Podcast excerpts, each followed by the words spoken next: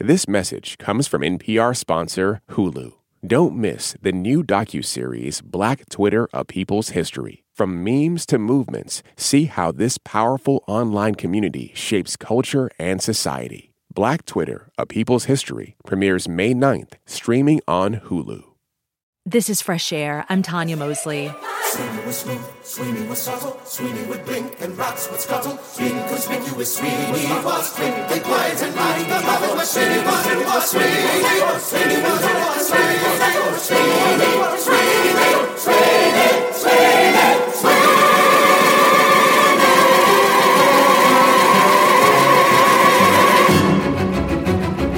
Attend the tale of Sweeney Todd. Attend the tale of Sweeney Todd. He served a dark and a vengeful God. Served a dark and a vengeful God. What happened then? Well, that's the play, and he wouldn't want us to give it away.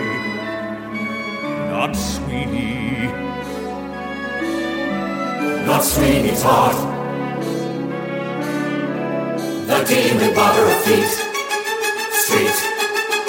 This Sunday, Josh Groban will give his final performance in the title role of the latest revival of Stephen Sondheim's musical Sweeney Todd.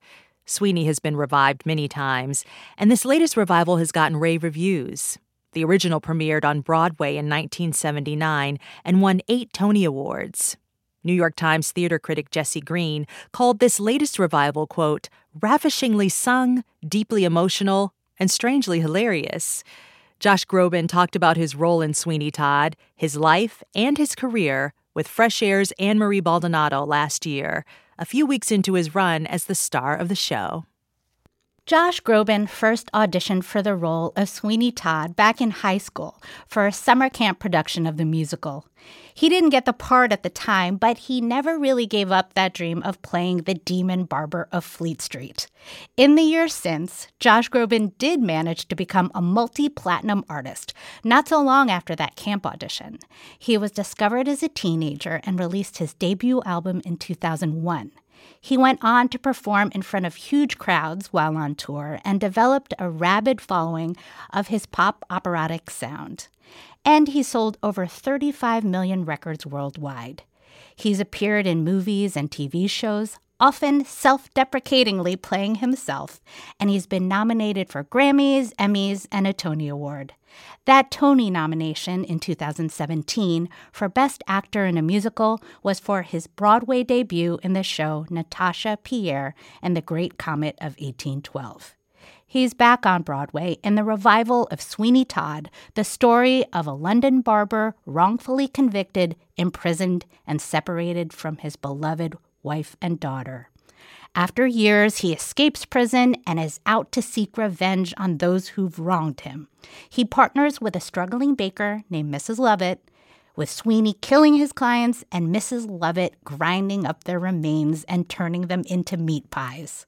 Here's a song from Sweeney Todd at the point of the show when they first hatched their plan. Josh Groban plays Sweeney, and Mrs. Lovett is played by Tony Award winning actor Annaleigh Ashford. What is that? It's fop, finest in the shop. and I've got some shepherd's pie peppered with actual shepherd on top. And I've just begun.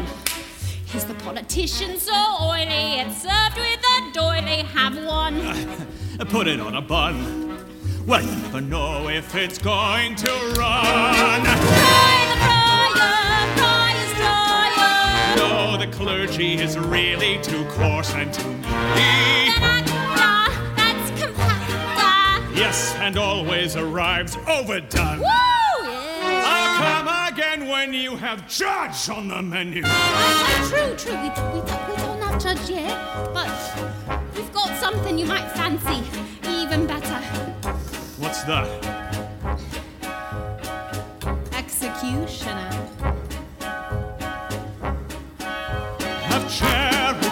Towards the world, my pet.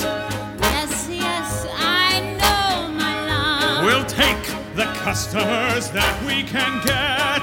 Highborn and low, my love. We'll not discriminate great from small. No, we'll serve anyone, meaning anyone, anyone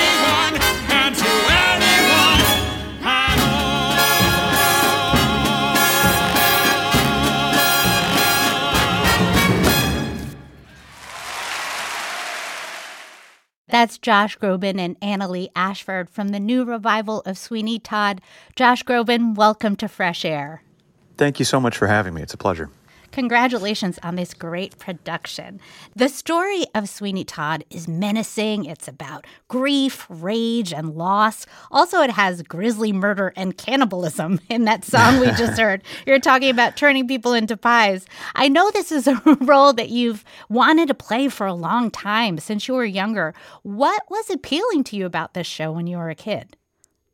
I mean, when you when you mention the storyline like that, I, I just I, I think back to like what the elevator pitch must have been to this in 1978 when it was being written. You know, um, it has so many things about the show that are outlandish and terrible and uh, melodramatic and and beyond the realm of comprehension. And yet, like everything that Sondheim wrote, there is this through line of human connectivity, and uh, he had that genius ability to take these outlandish things and and find the core human truth in them. And as a young kid who was, you know, finding my own way and having a hard time kind of getting out of my own shell and um, wondering, you know, how best to, to communicate myself, his work reached me at a very young age. There was something about it that felt like I, I, I knew he like he knew me. And I think for those those of us that have loved his work for a very very long time, we of course love being swept away by the stories and by these these these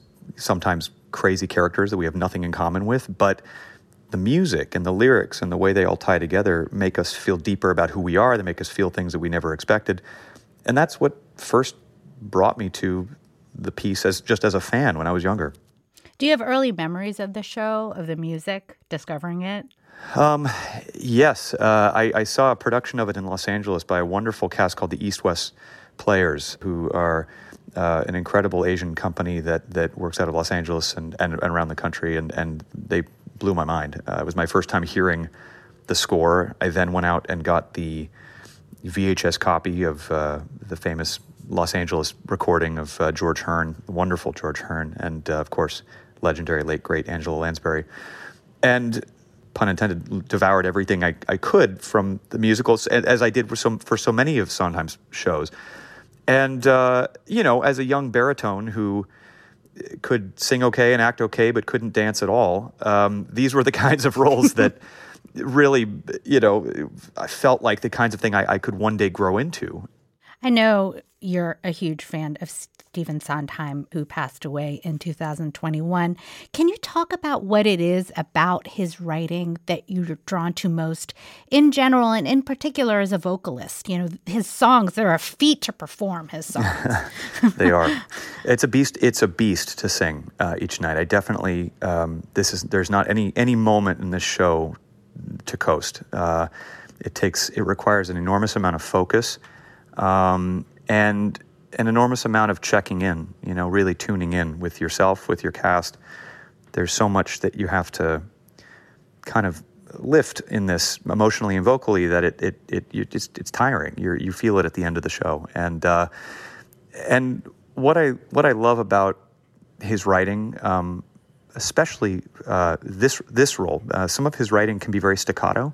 The the writing for Sweeney is is has such incredible line and such incredible fluidity. There's this romanticism to to the music uh, for for Sweeney in particular that was one of the first things I connected with because I felt like oh that's something I can I can really play upon that juxtaposition of the romantic nature of the music and also these horrific things that are happening you know by his hand and I know that that was a juxtaposition that really he he did you know by design and something that he was very very enthusiastic about playing with. And um, it's just uh, it's such a feast and it's something that even though everybody in this this cast has known it their whole lives you keep finding and you keep finding and finding and finding. We've opened we're officially frozen but we keep finding. And that's the incredible thing about about his work is that um, you can keep peeling and peeling and never get to the center. So I, I can't wait to see what we find by show 100.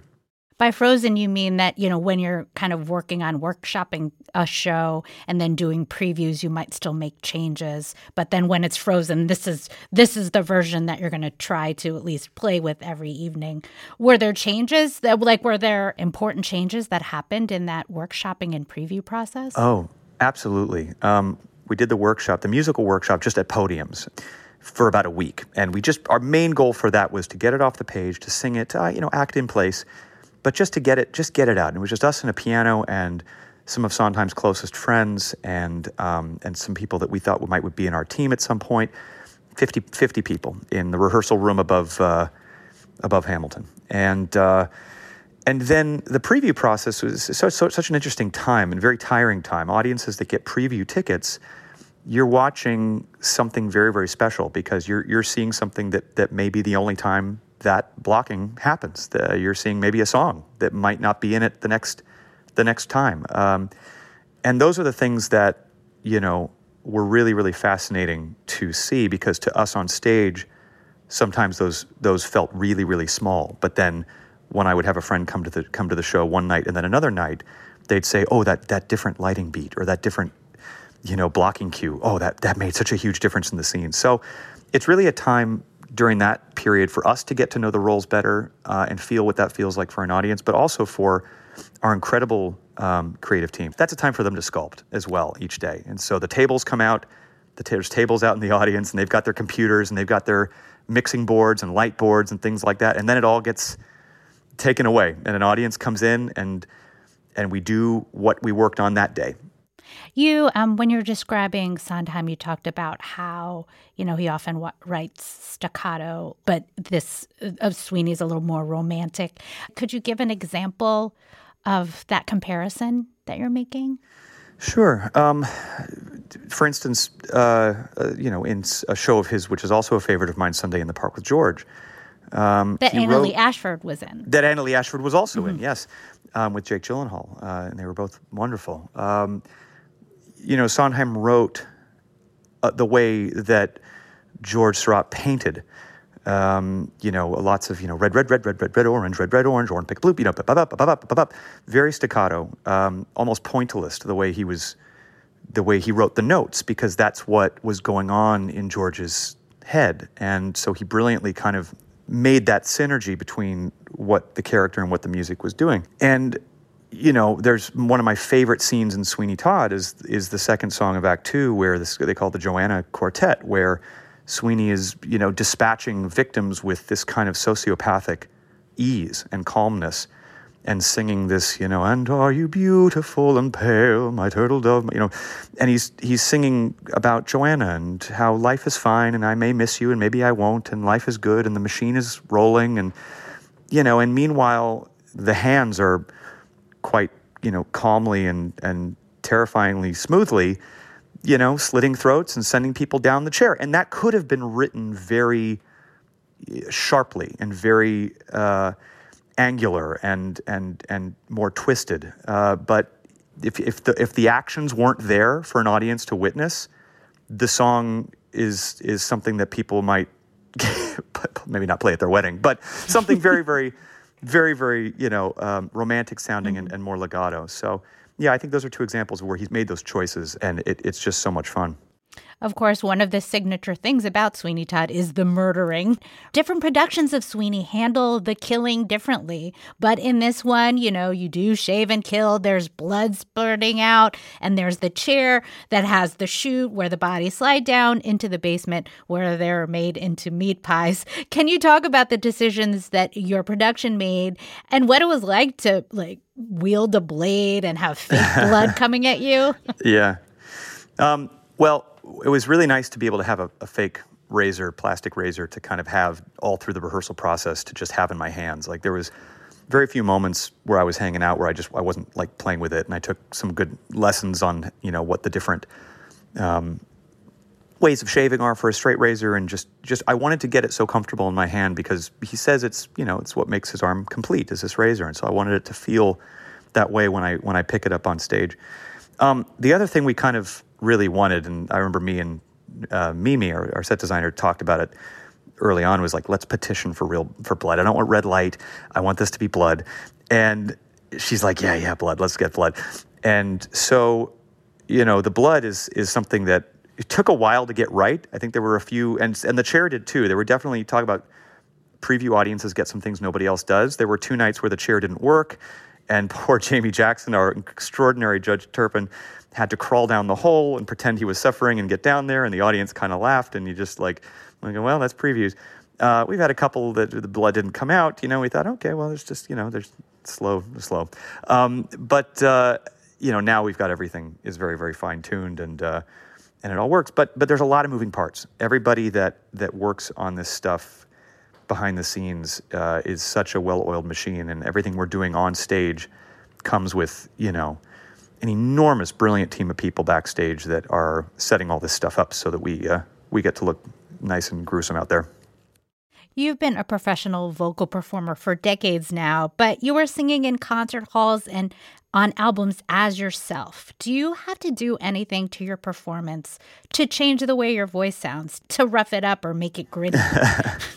well, there's a lot of vocal challenges in, in Sweeney Todd that are quite different from when I would just do a normal concert. Um, the character commands a different a different approach. You're using different colors. They're all colors that I still have in my in my wheelhouse. This just you're just tapping into different ones and allowing others to to take a rest until the next tour. You know, and so um, there is a darker texture to this score. It's far more baritone than I would normally maybe sing. Uh, maybe not far more, but there are definitely lower. I'm definitely resting more in the warmer lower part of my range, which has been really fun.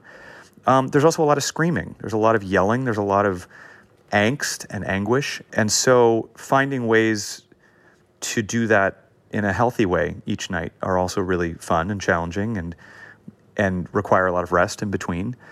You know, it, it it's the kind of show where vocally and emotionally I can't think about some of those songs and some of those moments that, that maybe happen an hour later or two hours or even three hours later um, when I pop out of the stage at the beginning. I, I have to kind of take the ride vocally with the show and with the character and let it get me there um, because it is the kind of show where you just kind of hang on and uh, and let the wave carry you. I want to ask you about the audience. I think Sweeney is such a beloved show. Like people are fanatical about it, which you know may lead to more pressure for the performers. But really, I was you know I was lucky enough to see the show, and the audience was so hungry and into the show. So at the beginning of the show, you know, during the Ballad of Sweeney Todd, um, the ensemble is telling the story. And then there's this big moment near the end of the song when Sweeney, you as Sweeney, come through the crowd and sing Attend the Tale of Sweeney Todd.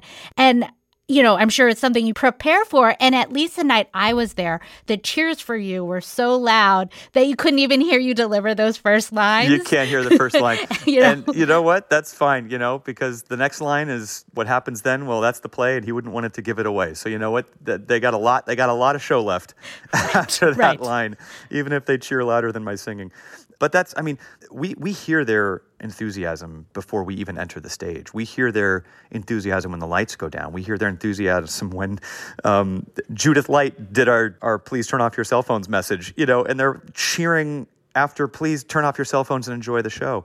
They're ready for this. And so you know we're we hear it we love it. We're we're excited that you know sweeney todd of all things is getting a you know a rock star you know, cheer out there. It's really, really fun. We're listening to the interview with Fresh Air's Ann Marie Baldonado, recorded last year with Josh Groban. On Sunday, Groban will give his final performance in the title role of the new Broadway revival of the Sondheim musical Sweeney Todd. There's also a new cast recording from the production. We'll hear more of our interview with Groban after a break.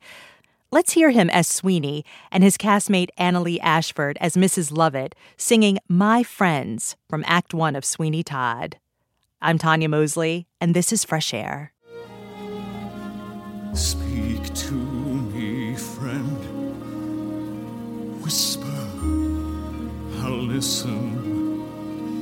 I know, I know You've been locked out of sight all these years, like me, my friend.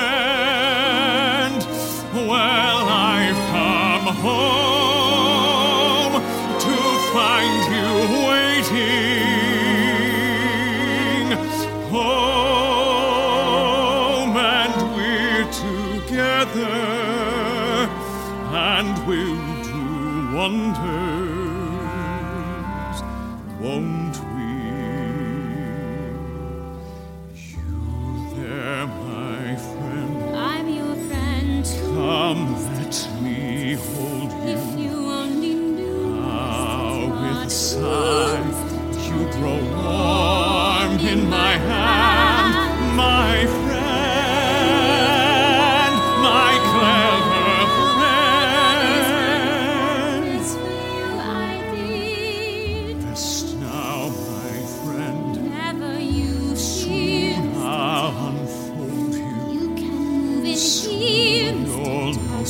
splendors you never have dreamed all your days. This message comes from NPR sponsor Hulu with Black Twitter, A People's History from Onyx Collective and Hulu. Directed by Prentice Penny, Black Twitter, A People's History tells the story of how black voices found a new home online and blossomed into a force for change while laying down some hilarious tweets along the way. From the memes to the movements, see how this powerful community shapes culture, society, and politics. Black Twitter, A People's History premieres May 9th, streaming on Hulu. This message comes from Apple Card. You earn up to 3% daily cash on every purchase. That's 3% on products at Apple, 2% on all other Apple Card with Apple Pay purchases, and 1% on anything you buy with your titanium Apple Card or virtual card number. Visit apple.co slash card calculator to see how much you can earn. Apple Card issued by Goldman Sachs Bank USA, Salt Lake City branch. Subject to credit approval. Terms apply. Support for NPR and the following message come from NPR sponsor Allianz Travel Insurance. International travel can be life changing, but an unexpected emergency can make your trip memorable for all the wrong reasons. Allianz Travel Insurance provides benefits for medical emergencies, trip cancellations, travel delays, and more. Get a quote at AllianzTravelInsurance.com. This is Fresh Air. I'm Tanya Mosley, back with more of our interview with Josh Groban. On Sunday, he'll give his final performance as Sweeney Todd and a new Broadway revival of the Sondheim musical. Groban has sold millions of records since he first started recording as a teenager, working closely with producer David Foster. He's also received Grammy, Emmy, and Tony nominations, including a Tony nomination for his starring role in the musical Natasha, Pierre, and the Great Comet of 1812. Josh Groban spoke last year with Fresh Air's Ann Marie Baldonado. Now, you were born and raised in Los Angeles. Can you tell us a little bit about your family and the neighborhood where you grew up? Um, I grew up in an area of LA called Hancock Park, and um, I, gr- I grew up in a, a very artistic but not showbiz family. Um, my mom, who helps me run my arts education foundation now, um, she was a visual art teacher um, at a couple of different schools in Los Angeles, and my dad uh, played jazz trumpet all through college, and you know, at some point decided that was enough of that, even though he was incredible. And we have old recordings of him playing, and he was just awesome. Uh, he went into business. He's a you know an executive recruiter. They call a headhunter, and so um, you know they they both have musical and artistic um, sensibilities, but um, the way that I was introduced to entertainment, um, and my brother as well, who's a brilliant um, TV and film director, um, we both found our bug really naturally. And then in high school, having the great privilege of having a, the- a good theater program uh, in school, um, I was able to, you know, join the ensemble of a of of anything goes, you know, in seventh grade, and just putting on a costume and standing on stage and feeling part of something like that um, was was life altering. You went to a performing Arts High School in LA and you started to do musical theater. You played Tevye in a production of Fiddler on the Roof while you were in high school. And I want to play a clip from it, from the big Oh number. If I Were a Rich Man. This is You your can- life. Yeah, you can find this on YouTube. Um, can you tell me? button? Can I- Sorry. Can you tell me? okay. No, you're great. Don't worry. Can you tell me um, where this was, how old you were here, and what year it would have been? Uh, sure. So this would have been 1999. I was either, I think I was 17. Um, and this was at the wonderful, wonderful Los Angeles County High School for the Arts, um, which is still around and thriving even more than ever. I just recently went and saw their production of Sweeney Todd, um, which was so much fun to see. And a couple of their students have already come to the show. And, um, and it, it's a place where um, I really cut my teeth and really found myself and found my musical theater confidence. And one of the first lead roles I got was uh, was Tevye in Fiddler on the Roof, and it was uh, a lot of fun. I could not grow a real beard; um, that was a fake a fake beard, and uh, but it was it was a blast. Okay, let's hear a little bit of it. If I were a rich man, yiddle deedle diddle dibble dibble deedle diddle dum. All day long I'd biddy biddy bum. If I were a wealthy man, who wouldn't have to work hard. Yiddle deedle diddle dibble dibble deedle diddle dum. If I were a bitty bitty rich, yiddle diddle deedle diddle man. That's my guest, Josh Groban, in a high school production of Fiddler on the Roof. Um, you you mentioned a fake beard, and because the Yeah. video is old, it, it actually doesn't look that different from your Sweeney beard. I'm no, it doesn't. Strangely, enough, my real beard grew in quite nicely, uh, very very similarly to that to that beard.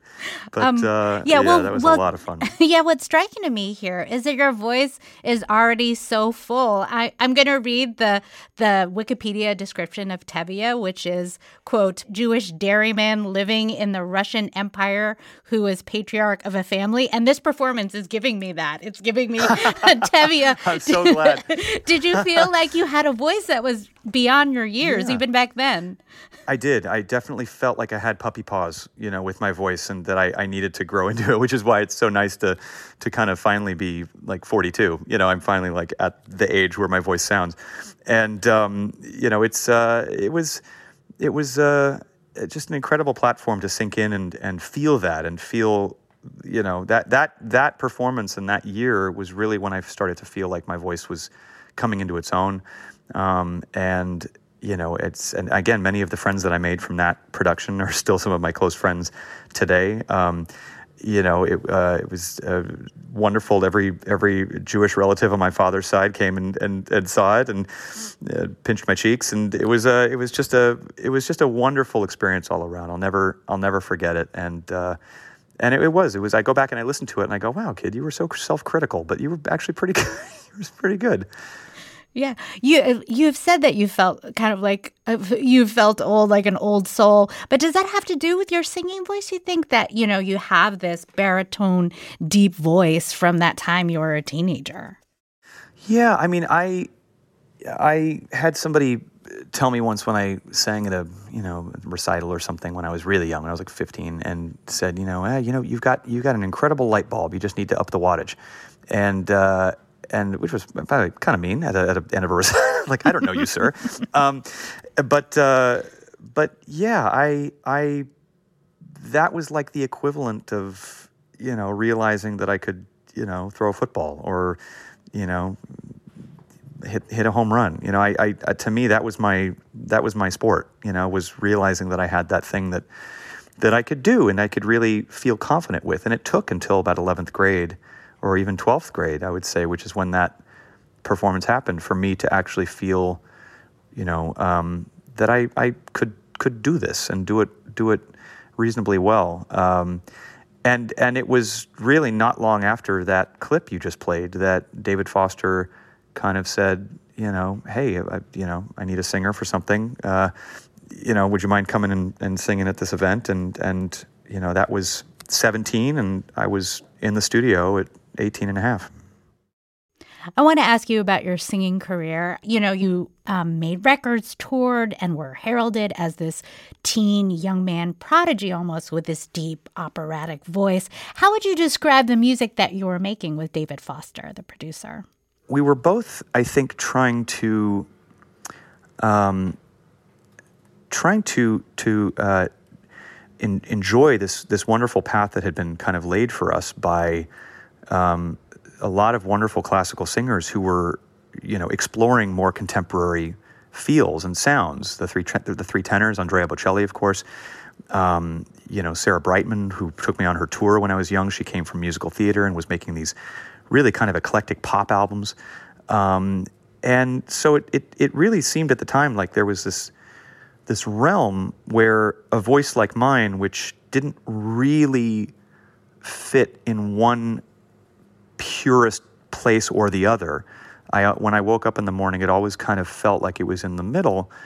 That there was um, there was a, a, way to make music that allowed me to kind of reach my highest potential as a singer at the time, and also to um, to do it with somebody who knows how to make voices fly. I mean, David Foster uh, singing in the studio with him is uh, is is an extraordinary task, and he has such a great ear for what works and how to make a song, you know, lift in all the incredible ways. And so it was a masterclass. It was an incredible learning experience for me, and um, and it's been that kind of serendipity um, ever since. I've been very lucky. Of course, lots of peaks and valleys, but um, but have had had some incredible opportunities.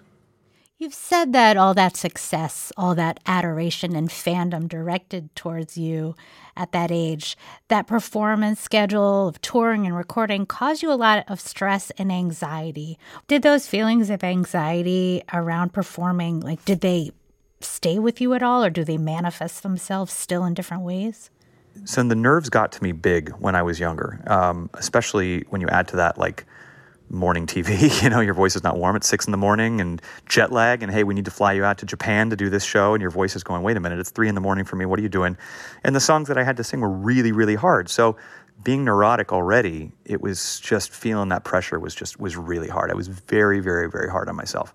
I was more critical of myself than any critic could have possibly been um, at that age, and and maybe still am. But um, but the difference between the nerves that I had then and the anxiety or the nerves that I get now backstage is back then those nerves came with me onto the stage. And I was I look back at some of those earlier performances and I think oh god you were you were really shaky. You were your breath wasn't there. Your pitch was off because you were you were you know your throat closed up and you were just you were just in your you're living in your head. And now the 10,000 hours have, have given me a way to kind of channel those nerves into ex- into an excitement to go and take the reins because you realize that those nerves are a lack of control. You don't know what's going to happen out there. You don't know whether people are going to like it. You don't know whether you're going to do a good job. And so for me now, I, I think of those nerves as an unknown. And then when I go on stage, that becomes the time when I get to have it be known and I get to put it in my control and make it what I want it to be. And that's something I had to kind of grow into after many years. I would say the first six or seven years of my career, I was battling the the former, and after that, I kind of learned to to embrace the latter. If you're just joining us, my guest is Grammy, Tony, and Emmy nominee Josh Groban. He's sold millions of records since he first started performing as a singer when he was a teenager. He's now starring on Broadway as Sweeney Todd in a new revival of the Stephen Sondheim musical. We'll talk more after a break. This is Fresh Air. Support for NPR and the following message come from PBS. PBS invites you on a trip to the future. A Brief History of the Future is a groundbreaking series about people's futures and how they can be reimagined. A Brief History of the Future. Stream now on PBS and the PBS app. This message comes from NPR sponsor Vuori. Jump into a new perspective on performance apparel. Vuori makes products that stand the test of time and hope to inspire others to live vibrant, healthy lives, empowering your best life in clothing that can be worn for just about any activity from running to yoga. Visit vuori.com slash NPR to receive 20% off your first purchase and enjoy free shipping on any U.S. orders over $75. Discover the versatility of Vuori clothing. This message comes from NPR sponsor Mint Mobile. From the gas pump to the grocery store, inflation is everywhere. So Mint Mobile is offering premium wireless starting at just $15 a month. To get your new phone plan for just $15, go to mintmobile.com slash switch. You continued to perform tour release albums, but you also along the way found opportunities to act. And I always admired how you would play around with your persona and make cameos and play around with your image. For example, you're in episodes of The Office, Glee, Ally McBeal. Um, you made cameos as yourself in Parks and Recreation. That one is a personal favorite of mine. And you also. I hit all yes. of television. and you also sang a song in an episode of the show, Crazy Ex Girlfriend. One of the writers of the, this song um, that you sang was the late Adam Schlesinger. It's a song that comes at a very serious part of the show when the main character, Rebecca, played by Rachel Bloom, is at a low point and reflecting on how her life doesn't make sense like it does in the movies. As she does this, she imagines you singing next to her, giving voice to her thoughts. It's a serious moment, but as it is with this show, Crazy Ex Girlfriend, the grave and the heavy coexist with the comedy. I want to play a bit of this song called The End of the Movie.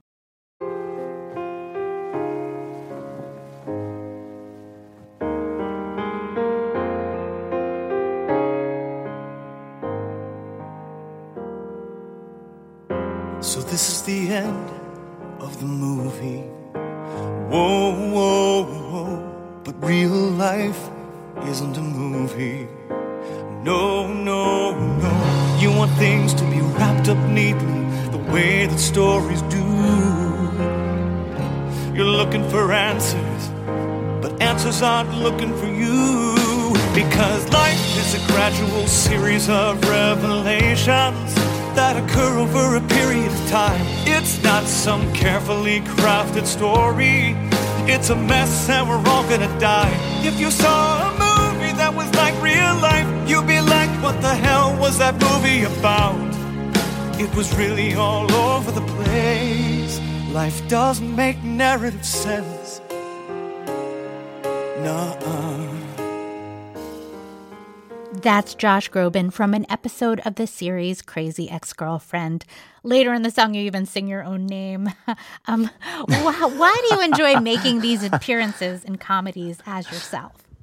Um, for me, it was a way to, you know, whether I was playing a goofy version of myself or whether I was playing a, a goofy other kind of character, it, it was a way for me to kind of break the ice of just showing a little bit of the other side of my head. You know, when you when you sing serious music and you've been promoted as a really serious artist for so long, you're you're yearning to show more sides of your own personality.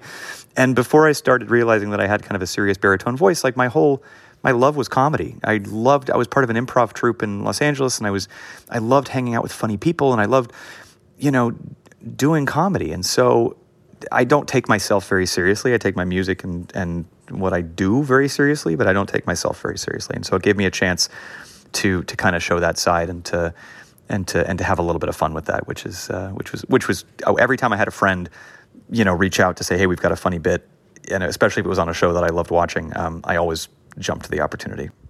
I wonder if you, looking back at how you wanted to be in musical theater all those years back, and here you are playing one of your dream roles, if not a main dream role. Do you think about that, about your younger self and what he would think? You know, I give myself time to to do that. Um, it's it's really, I mean, I can't even describe sometimes in words just how special it is. Um, and sometimes that specialness can be a detriment because ultimately it's for the audience. And so there's a good amount of time where I have to, for my own, you know, uh, for my own sake, performance wise, leave some of that um, emotion and full circleness of it at the door to do the, to do the job.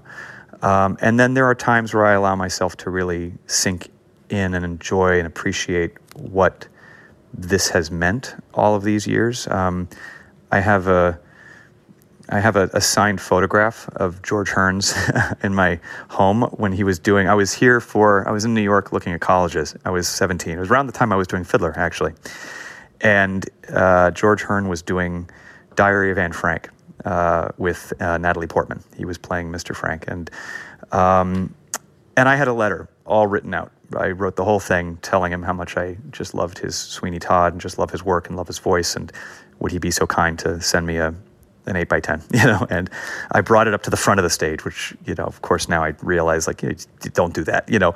Um, but I, I, brought a letter up to the front of the stage and I found a stagehand. I said, excuse me, excuse me, can you please pass this letter? And, and the guy goes, no, no, no, we're not accepting anything for Natalie Portman. I'm so sorry. And I'm like, no, no, no, this is for, uh, this is for George Hearn. And he goes, oh, for George. Yeah, yeah, he'd love that. Okay, yeah, sure.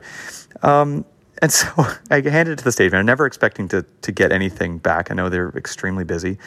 And uh, sure enough, a couple months later, I got an 8 by 10 back to Josh Fondley, George Hearn. And uh, I, this is, I've never, I've never told this story publicly, so I don't think he has any idea that this happened and that I'm now doing Sweeney. But um, if, uh, if any of you know him, please pass it along that I'm very grateful that he did that. And it's, it's, uh, it, you know, I, like I said, it just it just it means so much to me that I get to um, carry the torch right now for for this iconic piece and for this role, and to um, to have this time to share it with new audiences um, until the next person takes it on. Josh Groban, thank you so much for your time and congratulations again on Sweeney Todd. I really appreciate it. Thanks for having me on. Josh Groban spoke last year with Fresh Air's Ann Marie Baldonado. He steps down on Sunday from the title role of the Broadway revival of Sweeney Todd. In February, the musical returns to the stage for 12 weeks with Aaron Tveit as Sweeney Todd and Sutton Foster as Mrs. Lovett. A new cast recording of the current production is now available.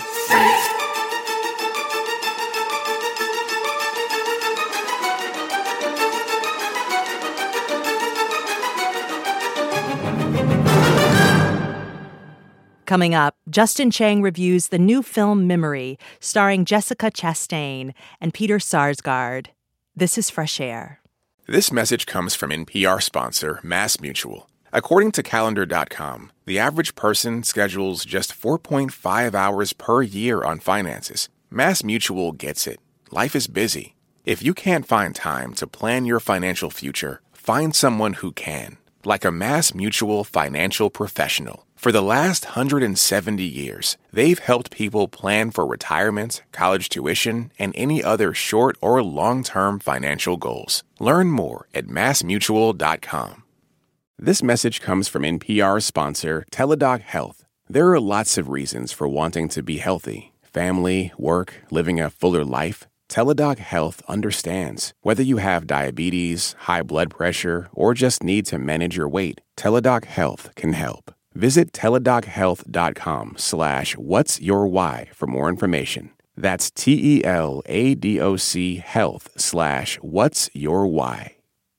In the new movie Memory, which is now playing in theaters, Jessica Chastain and Peter Sarsgaard play two troubled New Yorkers who forge a life-changing connection. It's the latest film from the Mexican writer-director Michel Franco. Last year at the Venice International Film Festival, Sarsgaard won the Best Actor award for his role in the film. Our film critic Justin Chang has a review. The Mexican writer director Michel Franco is something of a feel bad filmmaker. His style can be chilly and severe. His characters are often comfortable bourgeois types who are in for some class based comeuppance. His usual method is to set up the camera at a distance from his characters and watch them squirm in tense, unbroken long takes. Sometimes all hell breaks loose, as in Franco's dystopian drama New Order, about a mass revolt in Mexico City. Sometimes the nightmare takes hold more quietly, like in Sundown, his recent slow burn thriller about a vacation gone wrong. I haven't always been a fan of Franco's work, not because I object to pessimistic worldviews in art, but because his shock tactics have sometimes felt cheap and derivative, borrowed from other filmmakers. But his new English language movie, Memory, is something of a surprise. For starters, It's fascinating to see how well known American actors like Jessica Chastain and Peter Sarsgaard adapt to his more detached style of filmmaking. And while his touch is as clinical and somber as ever, there's a sense of tenderness and even optimism here that feels new to his work. Chastain plays Sylvia, a single mom who works at an adult daycare center. From the moment we meet her, at an AA meeting where people congratulate her on her many years of sobriety, it's clear that she's been through a lot.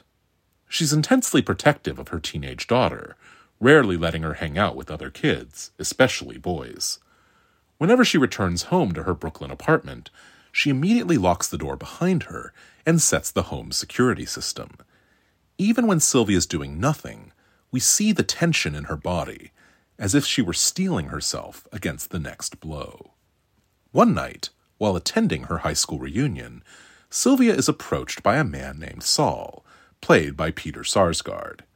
He says nothing, but his silent attentiveness unnerves Sylvia, especially when he follows her home and spends the night camped outside her apartment. The next morning, Sylvia learns more about Saul that might help explain his disturbing behavior. He has early onset dementia and suffers regular short term memory loss. Sometime later, Sylvia takes Saul out on a walk and begins asking him questions. Where'd you go to school? Woodbury. So did I. Really? Yeah. Don't you remember me? No. Well, I guess people change after many years. But we didn't go to school together. Oh, I remember.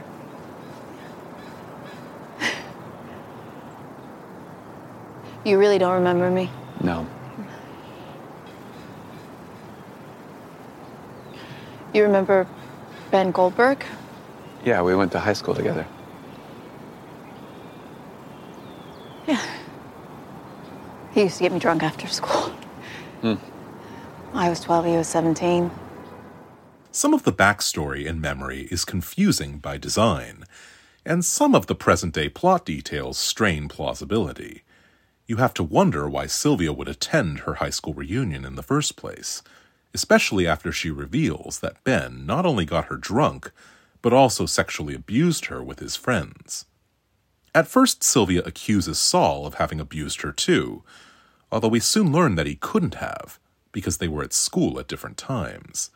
It would seem that Sylvia's own memory, clouded by personal pain, isn't entirely reliable either.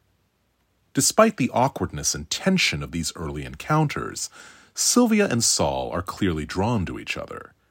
Seeing how well Saul responds to Sylvia's company, his family offers her a part time job looking after him during the day. As their connection deepens, they realize how much they have in common. Both Sylvia and Saul feel like outcasts. Both, too, have issues with their families. Saul's brother, played by Josh Charles, treats him like a nuisance and a child.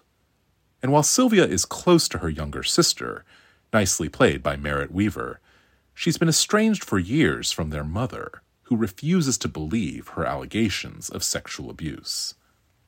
The movie poignantly suggests that Sylvia and Saul are two very different people who by chance have come into each other's lives at just the right moment. At the same time, the story does come uncomfortably close to romanticizing dementia, as if Saul's air of friendly, unthreatening bafflement somehow made him the perfect boyfriend. But while I have some reservations about how the movie addresses trauma and illness, this is one case where Franco's restraint actually works. There's something admirably even handed about how he observes these characters trying to navigate uncharted waters in real time. Chastain and Sarsgaard are very moving here. It's touching to see how the battle hardened Sylvia responds to Saul's gentle spirit, and how he warms to her patience and attention. This isn't the first time Franco has focused on the act of caregiving. More than once, I was reminded of his 2015 drama, Chronic, which starred Tim Roth as a palliative care worker. I didn't love that movie either, but it had some of the same unsettling intimacy and emotional force as memory. It's enough to make me want to revisit some of Franco's work with newly appreciative eyes. Justin Chang is the film critic for the LA Times. He reviewed Memory, starring Peter Sarsgaard and Jessica Chastain.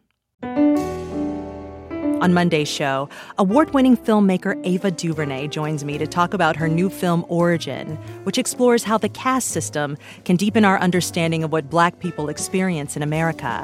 The film is inspired by the book Caste The Origins of Our Discontents by Pulitzer Prize winning author Isabel Wilkerson. Fresh Air's executive producer is Danny Miller. For Terry Gross, I'm Tanya Mosley. This message comes from NPR sponsor Allianz Travel Insurance. Whether you're planning a weekend away or an international adventure, All Trips annual travel insurance can protect every trip you take for the next 365 days. Get a quote at AllianzTravelInsurance.com. Support for NPR and the following message come from IXL Online. Is your child asking questions on their homework you don't feel equipped to answer? IXL Learning uses advanced algorithms to give the right help to each kid, no matter the age or personality. One subscription gets you everything. One site for all the kids in your home, pre K to 12th grade. Make an impact on your child's learning. Get IXL now. And NPR listeners can get an exclusive 20% off IXL membership when they sign up today at IXL.com/NPR. It's a high stakes election year, so it's not enough to just follow along. You need to understand what's happening so you are fully informed come November. Every weekday on the NPR Politics Podcast, our political reporters break down important stories and backstories from the campaign trail so you understand why it matters to you. Listen to the NPR Politics Podcast wherever you get your podcasts.